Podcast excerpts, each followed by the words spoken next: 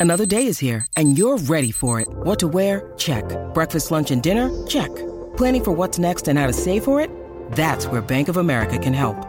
For your financial to-dos, Bank of America has experts ready to help get you closer to your goals. Get started at one of our local financial centers or 24-7 in our mobile banking app. Find a location near you at bankofamerica.com slash talk to us. What would you like the power to do? Mobile banking requires downloading the app and is only available for select devices. Message and data rates may apply. Bank of America and a member FDIC. This episode is brought to you by La Quinta by Wyndham. Your work can take you all over the place, like Texas. You've never been, but it's going to be great because you're staying at La Quinta by Wyndham. Their free bright side breakfast will give you energy for the day ahead. And after, you can unwind using their free high speed Wi Fi. Tonight, La Quinta. Tomorrow, you shine. Book your stay today at lq.com. Visa is one stock super investors agree on. Is it a potential opportunity? We'll perform a V stock analysis like Warren Buffett, one of the greatest investors of all time.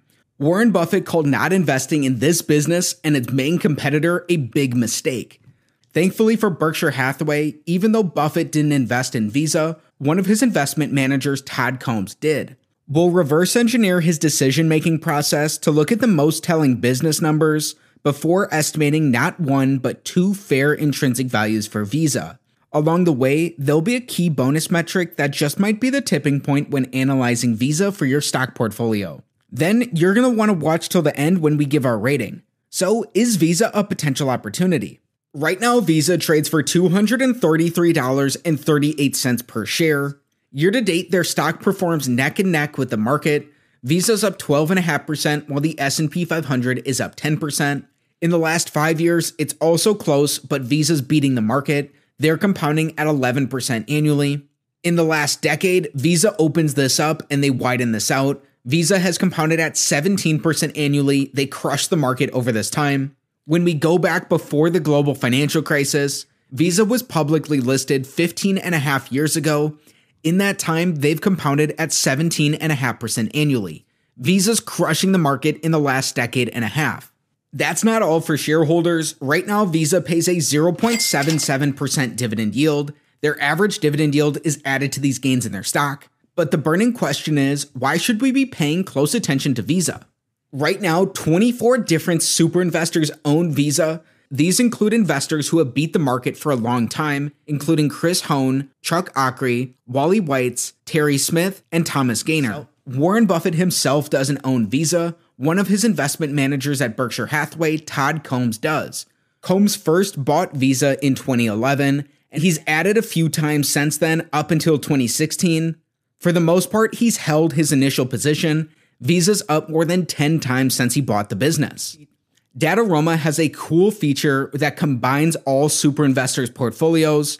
When these are added together, Visa is the sixth most owned stock by super investors it's fair to say Visa's a value investing, high quality favorite. Right now, Visa trades $17 below its 52 week high. The company is up more than $40 from their 52 week low. There's some short interest with 1.5% of their shares sold short. How big is Visa? They're one of the biggest companies in the world with a $476 billion market cap. Visa is the largest payment processor in the world in fiscal 2022, it processed over $14 trillion in total volume. Visa operates in over 200 countries and processes transactions in over 160 currencies. Its systems are capable of processing over 65,000 transactions per second. Now, with that background, let's dive deep into their numbers. Starting with metric number one, we want Visa's average return on capital in the last five years to be above 14%. A normal business earns 7% returns on capital. Looking for a benchmark that's double this can build in margin of safety based on the quality of the company. Visa earns returns on capital in between 20 and 30% throughout these five years. Most of these were around the middle of the 20% range. Their returns have increased in each of the last three years, climbing up from 21% in 2020 to around 31% today. When these are averaged out, Visa earns 25% returns in a given year. That's more than three times better than a normal business. This is a huge check on metric number one. Metric number two, we want growth to support their high returns. We want sales, earnings, and free cash flow growth. These all need to be up. This is all or nothing. Up until today, Visa has grown their sales by 54%. they've grown their earnings by 60%, and they've grown their free cash flows by 53%. This is solid, consistent growth across the board. It's another check on metric number two. Metric number three, we'll look at Visa like a shareholder in the company. We want earnings per share growth. We learned their earnings have grown by 60%. At the same time, in the last five years, Visa has bought back 10% of their shares. They've lowered their share count by a tenth, which increases the ownership for shareholders in the business without shareholders having to spend a dime. Because of this, their earnings per share have grown pretty fast. They're up over this time. It's another check for metric number three. Metric number four, we want free cash flow per share growth. This is almost the same story. The only thing is their free cash flows grew just slightly slower than their earnings. Their free cash flows grew by 53%. With these 10% share buybacks, Visa's grown their cash flows per share. It's another check on metric number four. Visa's perfect through four metrics. Before we get to their balance sheet and estimate their fair values, how about we check in on our bonus? Right now, Visa pays a 0.77% dividend yield, but is it safe and does it have room to grow? That's what we want to see through our bonus. We want Visa's dividends to be supported by their free cash flows. This is the case in each of the last five years. Visa has both grown their dividends and they've grown their cash flows. They easily support their dividends today. Visa has a very low dividend payout ratio. This is what we want. It's a check on our bonus for Visa. Visa seems like a good dividend growth stock. In recessions, it's businesses with too much debt that can have the biggest losses or even go broke. Metric number five, we want Visa's net debt to be below the sum of their free cash flows in their last five years. Visa ended last year with $4.8 billion in net debt. Today they brought this down. They have 1.8 billion. In the last five years, they produced $66.4 billion of free cash flow. They earned $17.9 billion last year alone. In their last 12 months, they've earned 18.7 billion. They could pay off all their net debt with just about one month's worth of free cash flow. That's insane. Visa's in a very strong financial position. This is a huge check on metric number five. They use a very small amount of debt compared to the free cash flow they earn in their business. Flawless through our first five metrics, does Visa have what it takes to go six for six on our analysis and be a perfect select six stock? Let's find out. The big metric of them all, metric number six, we want Visa's average five year free cash flow divided by their enterprise value to give us a yield that's above 5%. This is the first of two ways we'll use Visa's free cash flows to estimate their fair value. Right now, Visa has a $479 billion enterprise value. This looks at Visa like a private company. It includes their debt and their market cap. In the last five years, we learned Visa produced $66.4 billion of free cash flow. This means they produced 13.3 billion in an average year. When we divide that by their enterprise value, we get a 2.8% average free cash flow to enterprise value yield. Currently, Visa produced $18.7 billion of free cash flow in their last 12 months. When we divide that by their $479 billion enterprise value, it gives us a 3.9% current free cash flow to enterprise value yield. That's about in line with the yield from the 10 year treasury. Unfortunately, both of these are below the risk premium we want. This means coming in all the way on metric number six, this is our first and only X of the day for Visa. Don't just throw the business out. You'll want to see what their fair value per share is before you stay for our rating. Everything we've covered so far is important, but there's something missing that, in my opinion, is the main reason to analyze Visa. This takes us to using a discounted cash flow model to estimate their fair value per share. A DCF model is like any model in any field, its outputs are sensitive to its inputs. We'll start with Visa's free cash flows, then use assumptions to grow these into the future. Visa's been insanely predictable in their past. That's no guarantee for the future. It better informs these assumptions. Still, it's up to you to figure out if these will be accurate or not for Visa. If we assume they grow their cash flows at 14% in each of the next 10 years, then in the next decade, we'll assume that this growth rate is cut in half and these grow at 7% in each year. We won't add in their tangible book value because that's thrown off based on the accounting for their share buybacks.